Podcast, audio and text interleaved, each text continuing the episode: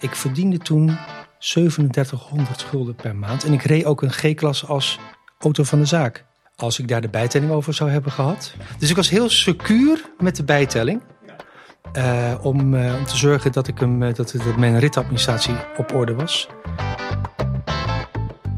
Beste luisteraars, welkom bij de vijfde podcast, de Auto Podcast, over oude auto's, het rijden met oude auto's en de liefde daarvoor. Vandaag zijn we hier met onze gast Bas van der Wal. En natuurlijk met co-host Harald Bresser en onze producer Hidde Bruinsma.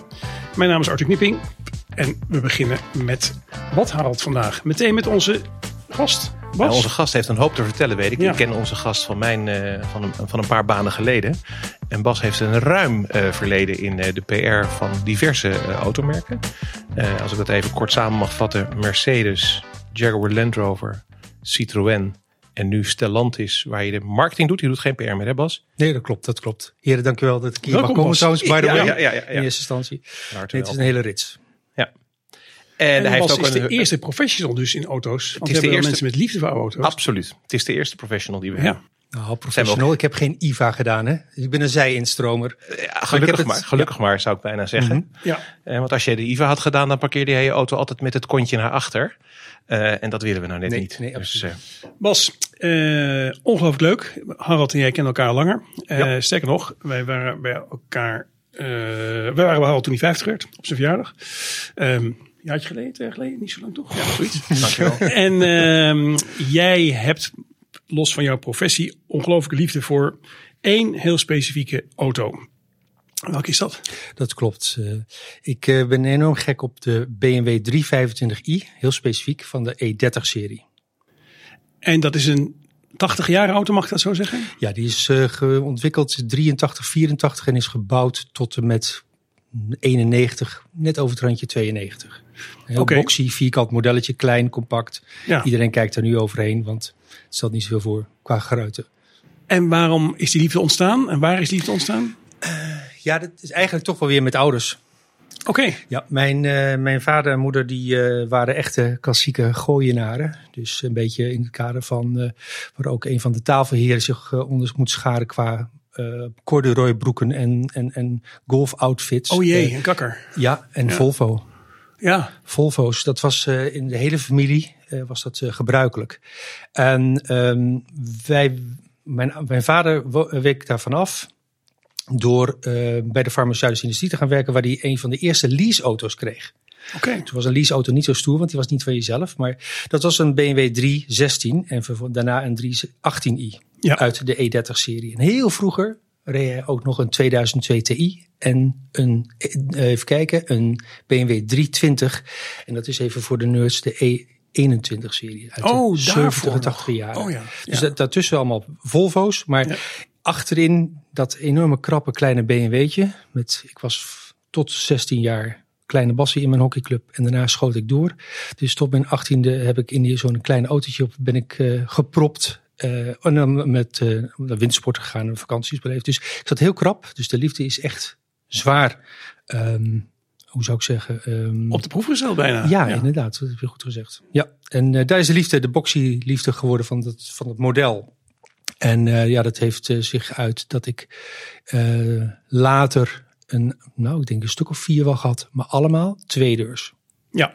Want dat ja, is de heilige graal. Dat is de heilige graal. Ja, ja want jouw va had jouw vader vier deurs? Ja, vier deurs, ja. Dus je werd gepropt, maar je werd wel gepropt door een eigen deur. Ja, knieën tegen de oren. Ja. Maar die, die, die beginners, dat waren 316i's met motoren van uh, 85, 90, 100 pk. Ja. Dat was niet zo spannend toch eigenlijk? Nee, nee, nee. nee, nee. Um, ik denk dat er... Um, dat er, mm, hoe zou ik zeggen, duurdere BMW's waren uit die tijd. Maar ja, mijn vader moest het doen met een 318i, oh, CQ 316. Een viercilinder. Ja, ja, Het, was niet, uh, het was niet meer, helaas. Nee, nee, nee, nee, maar zes cilinders in de lease misschien uh, ook bijzonder, weet ik allemaal niet. Ja, op maar, gas waren ze ook nog, nee, je herinnert mij, op gas waren ze ook nog in die tijd. Oh ja. ja.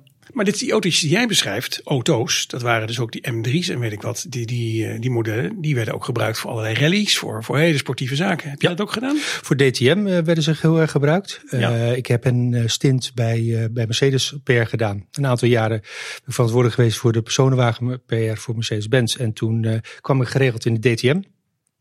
Was al net na die periode, maar de BMW M3 E30 samen met de Mercedes 190 destijds zijn eigenlijk de pijlers onder de, onder de, de DTM geweest. En ik, toen ik daar heel vaak kwam, dat was Christian Albers, was dat, een Nederlandse coureur, was daar actief.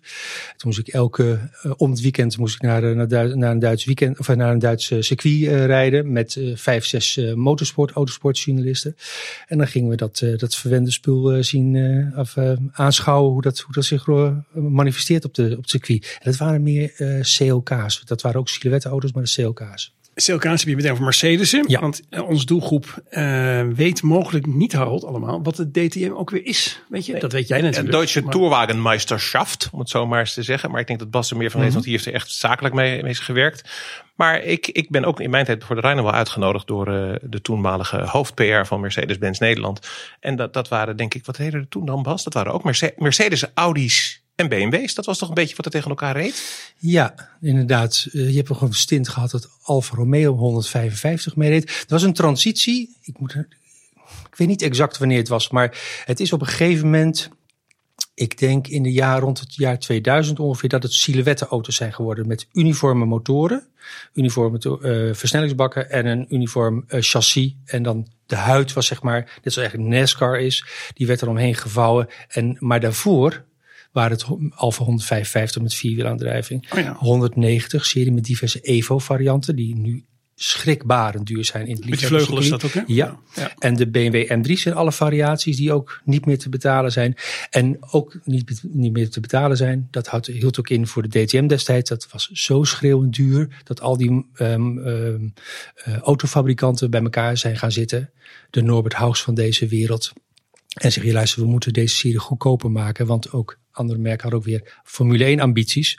Dus toen hebben ze silhouette auto's van gemaakt. En dat, dus, dat uitzicht, voor mij de eerste, eerste variant was dan een, um, een, uh, ja, een CLK. En die zijn allemaal hetzelfde. En, uh, de, ja, de, de huid is anders. Ja, precies. Ja, dus ja, de onderkant is hetzelfde, maar ze plakken er een precies. andere carrosserie ja. Ja, oké. Okay. En de, motor, de basismotorblok 5 liter V8 is ook hetzelfde. En de rest is dan per merk wordt dat anders gestickerd. Ontwikkeld. Ja. Oké, zo zelfs. Ja.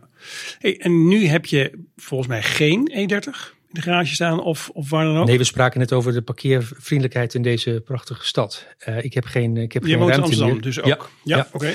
En ik, mijn, uh, ik heb nogmaals een E30 325, een zescilinder. We spraken ja. over een M3, door heel veel liefhebbers fantastisch gevonden. Maar ik heb liever een zescilinder met meer koppel dan een gillende viercilinder. Um, die, die moet ergens gestald worden. Dus ik heb op dit moment geen stalling, maar ik ben nee. wel weer aan het zoeken.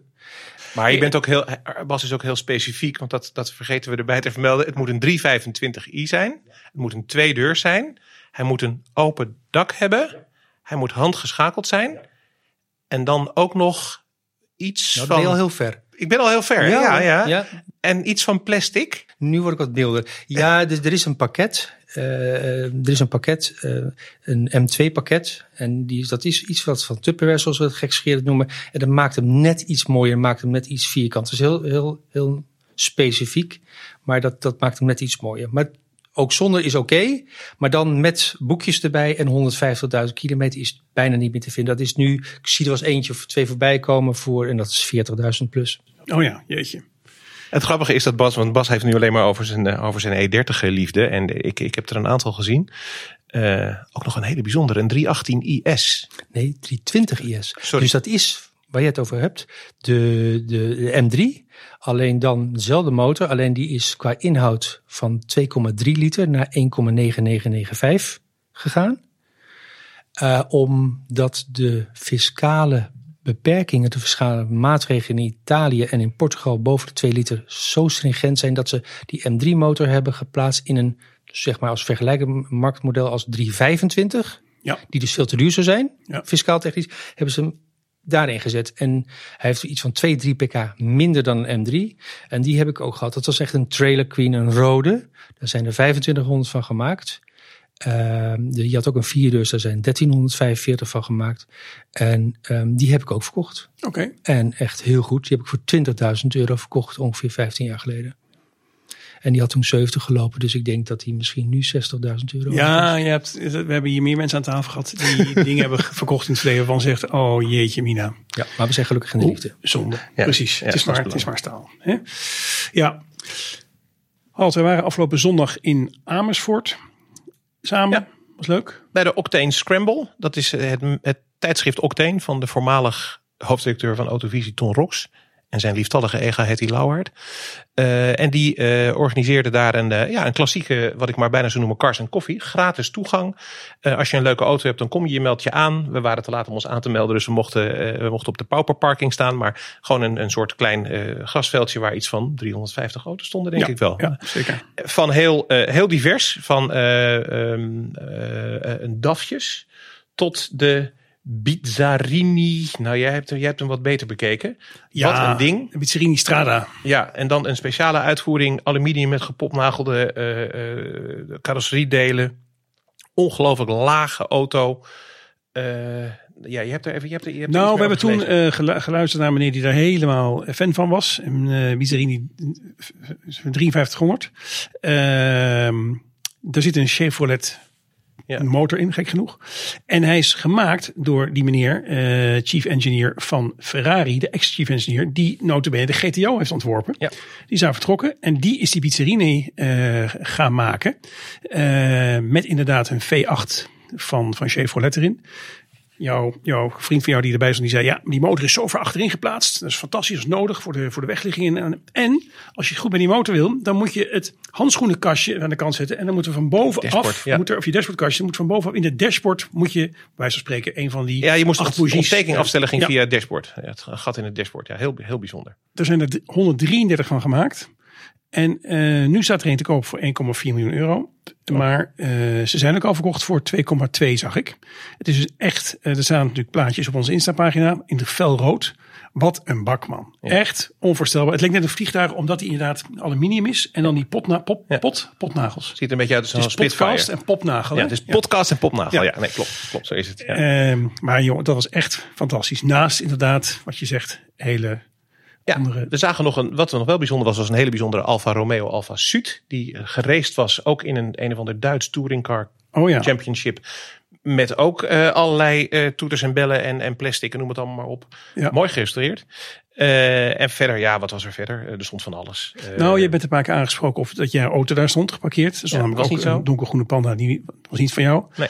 Wel geinig was dat daar ook een panda 4x2 stond. Wat natuurlijk heel leuk nep is. Ja. Een volstrekt gestripte, nagelnieuwe auto. Die, die, die kwam zo uit de, uit de folder rijden. Ja. Helemaal mooi met jouw geliefde geruite bekleding. Ja, geruite bekleding. Um, ik denk dat uh, Bas weet van wie die auto is.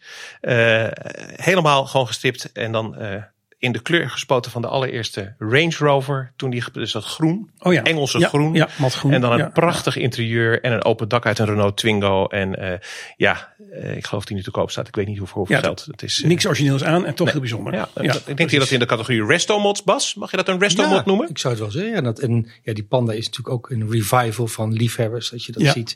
Dus de duurste en de interessantste websites als uh, Classic Drivers. Die hebben hele avonturen in Sankt Moritz met een groep mensen die, die uh, panda 4x4 enorm omarmt. Ja, ja, ja heel. Ja. Heel leuk dat, zo, dat die auto na het, uh, nou ja, van een hele eenvoudig karretje uh, naar zo'n geliefd item is geworden. Absoluut. Ja. En volgend jaar gaan we ons wel aanmelden. En voor mij hebben we zelfs twee keer per jaar die Octane Scrambles. Dus Ze hebben er meerdere, ja, volgens mij. Ja. En wat ga je meenemen? Wat gaan jullie meenemen? Ik, ik denk dat ik dan eindelijk mee kan nemen wat ik, waar, ik mee morgen, waar ik morgen mee naar de RDW ga. Okay. Met mijn, G, mijn G320 uit 94. Jij, jij, jij, weet ook nog wat over geest te vertellen. Want volgens mij heb jij van Mercedes-Benz Nederland ook nog de. de ja, dat gedaan. is een van mijn eerste baantje. Ja. baantjes. Ja. ja. Een van mijn eerste baantjes. Ja. Om het, wat met de Mercedes G te doen? Ja, ik, had, ik ben in 95 ben ik officieel begonnen. Had ik een vast contract bij Mercedes-Benz Nederland. Toen aan ja. de Atoomweg, aan de A2, kon je nog zien liggen. En daarvoor had ik een baantje tijdens mijn HO. Uh, als halve dagen kwam ik daar in de showroom. En daar was, werd ik, was mijn naam De Plumeau. Omdat ik namelijk s'morgens alle auto's ja, moest, Plumeau moest afstoffen. En daarna ging ik fanmail doen, want er was, dat was geen internet, et cetera. Het was gewoon brochures en brochures waren gewild. Dus dan werden allerlei fanmails, dan was serieus. Ze uh, aanschrijven per brief en dan ging dan in een envelopje de, de, de brochure stoppen met een dankjewel kaartje. En dat was mijn halve, ja, mijn, mijn studiebaantje destijds. En toen mocht ik blijven. En met een kleine tussenstint uh, van, van, een, van een, uh, een, een, een, junior functie uh, werd ik roodman terreinwagens. En dat was een functie, eigenlijk ook een junior functie binnen het verkoopteam van de divisie personenwagens van Mercedes-Benz. En ehm, de toenmalige directeur, zijn hobby was G-klasse. En zoals iedereen weet, sponsoring is natuurlijk altijd een hobby van de baas die al eventueel nog een klein beetje um, hoe zou, hoe zou ik zeggen, um, business-wise een klein beetje uh, rechtgetrokken wordt. Maar, um, en die hield van G-klasses. En ik was dus verantwoordelijk voor de verkoop in Nederland van G-klasses. Dat werd door de dealer gedaan, maar de G-klasse heeft heel veel aandacht nodig dat de verkopers er helemaal niet voor hadden en hebben. Dus ik begeleidde dat tot aan de verkoop en dan de, de deal werd gesloten bij, uh, bij, uh, bij, de, bij de Mercedes-Benz dealer. Maar er waren in die tijd heel veel G's voor het leger. Ik denk zelfs ook politie, ja. C en dergelijke. Uh, het was toen niet zo'n hele gewone personenauto nog. Hij is nooit gewoon geweest, maar het was niet dat hij al meedeed volgens mij in de hele Range Rover uh, SUV. Nee, inderdaad. Uh, in mijn tijd had het leger had een enorme orde. Daarvoor reden ze allemaal met landrovers. En we verkochten ongeveer 40 G-klasses op jaarbasis. -huh. En um, in, in allerlei varianten, benzine en, en diesel. Uh, korte wielbasis, lange wielbasis. En ik kan me herinneren dat um, Henk Brink destijds was een grote ballonvaarder. Die werd gesponsord door ons. En die reed een 300 GE, zeg maar net iets ouder dan die van jou, Harold. En die was 242.000 gulden. Zelfs ABS kostte destijds 13.000 gulden. En ik verdiende toen 3700 gulden per maand. En ik reed ook een G-klasse als auto van de zaak. Oh. Als ik daar de bijtelling over zou hebben gehad. Ja. Dus ik was heel secuur met de bijtelling. Ja. Uh, om, uh, om te zorgen dat, ik hem, dat, dat mijn ritadministratie op orde was. Uh, maar dit was een jaar bij geweest dat, ik, dat er helaas in mijn auto ingebroken was. En mijn aktentas met mijn kilometeradministratie is ontvreemd. Hè? Ja. Ja, en toen ben je maar gewoon veel privé gaan rijden dat jaar. Oh, dus de microfoon is uit volgens mij. Ja, ja, precies, ja. Nou, in de volgende versie gaan we daar een rijimpressie van doen. Uh, aandacht heeft hij al ruim gekregen, want wij zijn allebei best een beetje fan van die auto die natuurlijk helemaal niet meer kan tegenwoordig. Nee, hij kan ja, niet meer, maar hij is wel leuk. Zolang je hem hebt en niet te veel rijdt, dan uh, hè, Wou ik zeggen. mag het misschien ook van uh, mensen die elektrisch rijden. En dat is een bruggetje dat ik even wilde maken, want we hebben het hier niet over elektrische auto's. Heel soms over elektrische auto's als ze klassieker zijn en iemand er een elektrische motor in legt. Uh, maar uh, ik kom af en toe nog wel eens Sascha de Boer tegen. En uh, dat is oud nieuwslezer is, die ken je misschien wel. Want ja. die promoot bij mij een Citroën C5 elektrisch, want, of een hybride. Die heeft van Citroën gekregen. En die zegt, goh, ga jij daar nou mee rijden? Als jij nou af en toe mensen vertelt dat je het leuk vindt en fijn vindt, dan zijn wij heel blij met dat jij ermee rijdt. En wat doet ze? Dat vertelt ze mij. Dus uh, nu zei Harold, ja maar dat is de auto waar Bas veel van weet. Daar mogen we niet veel over zeggen. Maar is dat zo? Promoot jij die auto? Ja, ik, ik werk voor Citroën. Ja. Uh, van helaas, helaas, ja, het is toch wel een beetje met een weemoed dat je daar per vak, wat we hier ook een beetje over, en vroeger over, over spreken. Maar nu ben ik verantwoordelijk voor de marketing. En het klopt, uh, wij zochten een hele stoere, um, zelfstandig persoon. Die een eigenwijze blik had op de automotive wereld. En niet in de, ja, hoe zou ik zeggen, in de valstrik loopt van Duitse makelij op het oprit van een Phoenixwijkhuis, maar die gewoon eigenwijze uh, insteek heeft en de waardering kent voor een hele, een, een, een hele comfortabele, grote, ruime reislimousine. Alleen ze was wel een klein beetje, had ze een idee van ja, ik moet wel een klein beetje ook um, aan het milieu denken. En um, ze reist veel. Ja. Uh, en ze kan heel mooi afwisselen tussen elektrisch rijden en op benzine rijden. En ik rijd persoonlijk zelf ook zo'n auto. Uh, ook vanwege het feit dat ik kan parkeren hier in Amsterdam op een parkeerplek, maar ook op een parkeerplek met een paal. Ja. Dus ik, ik rij, en dat zei je waarschijnlijk ook, heerlijk 55 kilometer ongeveer. En dan maak ik een beetje reclame, sorry. Op uh, elektriciteit. Kunnen alles eruit halen. Is het voordeel, Bas. Oh, ja, dat komt erop. Oké. Dus de meeste ritten rij ik, ook ik elektrisch. En daarna is het gewoon 700 kilometer benzine. Ja. En ja, ik vind het een hele fijne auto. En ik ben blij dat zij aan boord is. En ja, ze is niet de stereotype Instagrammer, die influencer die 100.000 volgers heeft. Maar ik denk wel dat ze uh, de juiste ambassadrice voor dit merk kan zijn. Nou, wat leuk. Kijken. Wat leuk. Ja, heel goed. Nou goed, ik kwam er dus na het een paar keer tegen. Ze zit in de familie bij mij. Aha. En zij is of de volgende week of twee keer daarna uh, gast om over haar uh, Citroën liefde te vertellen. Uh, niet van jouw auto, sorry, maar van liefdes lang geleden. Want uiteindelijk gaat het hier natuurlijk over oude auto's. Ja, maar misschien ook het cactus. Ja. Ze had een cactus. Ja, ze heeft een cactus. natuurlijk. Ook maar Klassieker van de toekomst, hè? Klassieker van de toekomst. Daar mag je niet over vertellen. Ja. Oké. ja. Leuk Bas. Ja. Ja, we hadden natuurlijk nog wel wat interessante dingen. Wij zaten even met tweeën te praten dat wat ons opviel. Daar, daar, daar whatsappen we dan ook af en toe even met elkaar over. Oh ja. Uh, de, uh, het, het, aantal, het toenemend aantal uh, online veilingen. Online veilinghuizen, collecting cars, Bonhams doet het tegenwoordig ook. Ik zit zelfs, uh, ik heb een, een Zweedse site die dat ook doet. Uh, en uh, je ziet natuurlijk ook wel sowieso de grote veiling hier nu weer in het zoete van, van, van Bonhams ook weer. Maar de collectibles in Nederland ook. We zagen, daar zagen we ook over een oude G gesproken. Er stond een hele mooie oude 280 GE, een lange. Ja. Die leek verkocht voor 29.000 euro. En ik zag hem laatst weer oppoppen ergens bij de aanbieder voor 40.000 euro. Dus blijkbaar toch niet verkocht. Maar uh, die veilingen zijn wel in opkomst. Ja, we bespraken natuurlijk al die, die grote barn find. Met die, dat is ook een Palmen. Ja, precies. En nu zagen we die White Collection die over uh, die 1, 2 december uh, live gaat. Met voornamelijk witte Porsches. Richtprijzen zo rond de 2 miljoen dollar per stuk. Krankzinnige auto's. Moet je kijken Bas. Echt, weet je, daar, Ja. wat dat hier voor auto's zijn. maar Ja. dat is leuk dat die veilingen, dat werkt kennelijk.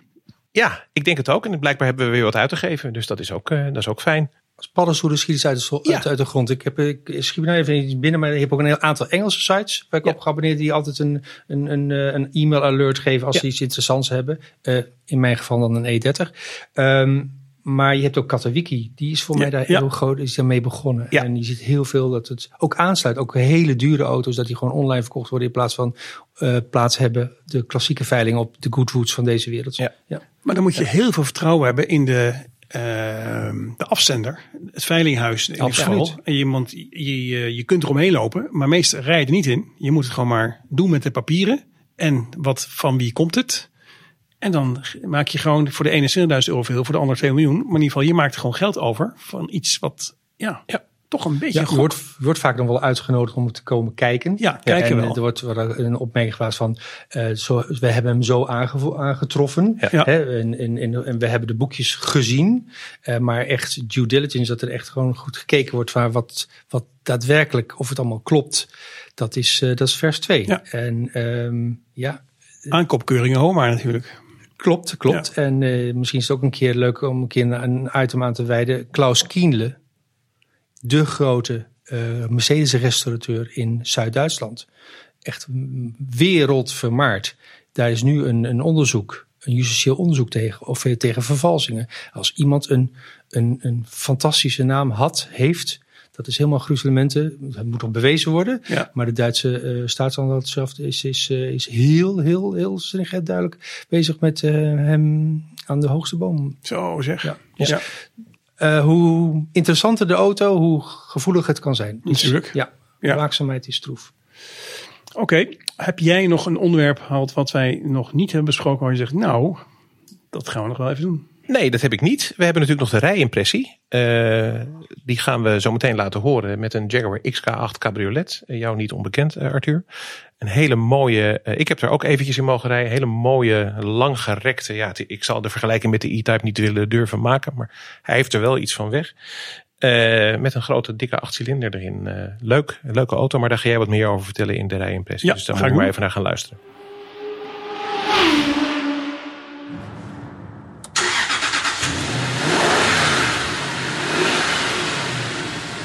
We gaan rijden in de Jaguar XK8, de cabrio versie. De opvolger van de beroemde Jaguar XJS.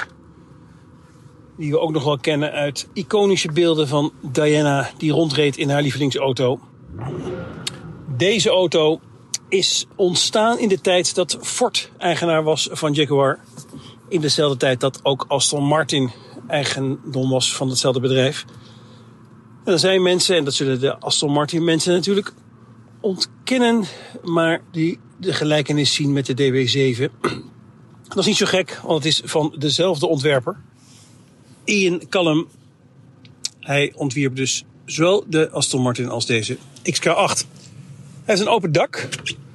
Dat gaat natuurlijk met een knopje op het dashboard. We gaan natuurlijk open rijden. Ook is het niet zo heel lekker weer vandaag. Droog, maar fris. Het is een auto van een jaar of twintig oud. Hij is kleine 30 jaar geleden ontworpen. In verschillende versies verschenen. Zowel in coupé als cabrio. En zowel met een gewone 8-cilinder 4,2 liter motor. Als een supercharged versie. Degene die we nu rijden is 300, 300 pk. De supercharged heeft er wel 400. Hij staat op vier brede wielen, 245 en dan nog wat. Op onze Instagram pagina vind je hoe het dashboard eruit ziet. Zeer traditioneel en toch ook modern. Heel veel knopjes. Donkergroen houtafwerking. Voor de rest is de auto van binnen helemaal zwart leer. Voorzien van telefoon- en navigatiesysteem. Maar een navigatiesysteem uit 2004 met Duitse CD is niet bijzonder praktisch in, de dagelijkse, in het dagelijkse verkeer. Als je de klep open doet, zie je wel een zeer mooi onderhouden blok liggen. Helaas zijn de achtcilinders niet te zien. Wat ligt er een groot stuk zwart plastic overheen. Maar dit ziet eruit als nieuw. Zometeen rijd ik even naar de garage. Als daar nog iets interessants over te vertellen is, laat ik dat natuurlijk weten. Eventjes lekker gas geven zometeen. Het is verder een auto die je meer als cruiser gebruikt dan als raceauto. Heel comfortabel. Fijn dat hij begrensd is op 250 km per uur. Maar dat zal hij niet veel meer rijden. Technisch helemaal in orde deze auto. Toch even langs de garage, want ja, het blijft Engels. Een roestplek moet worden weggewerkt. Want wie weet is het een klassieker in wording, dan moet die auto natuurlijk wel piekfijn in orde zijn. Om af te sluiten nog een klein stukje optrekken. Ik zie hier een mooi stukje weg voor me liggen. Eventjes, ja.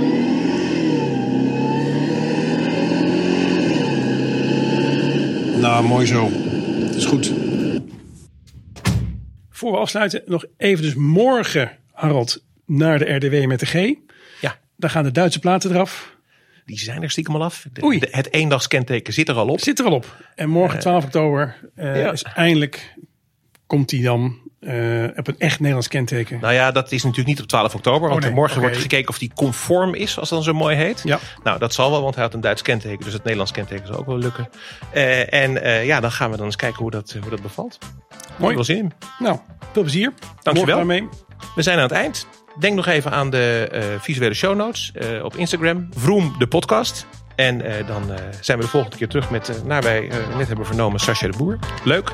Kijk Dank. Bas. Graag gedaan. Dank voor de Fijn dat je er was.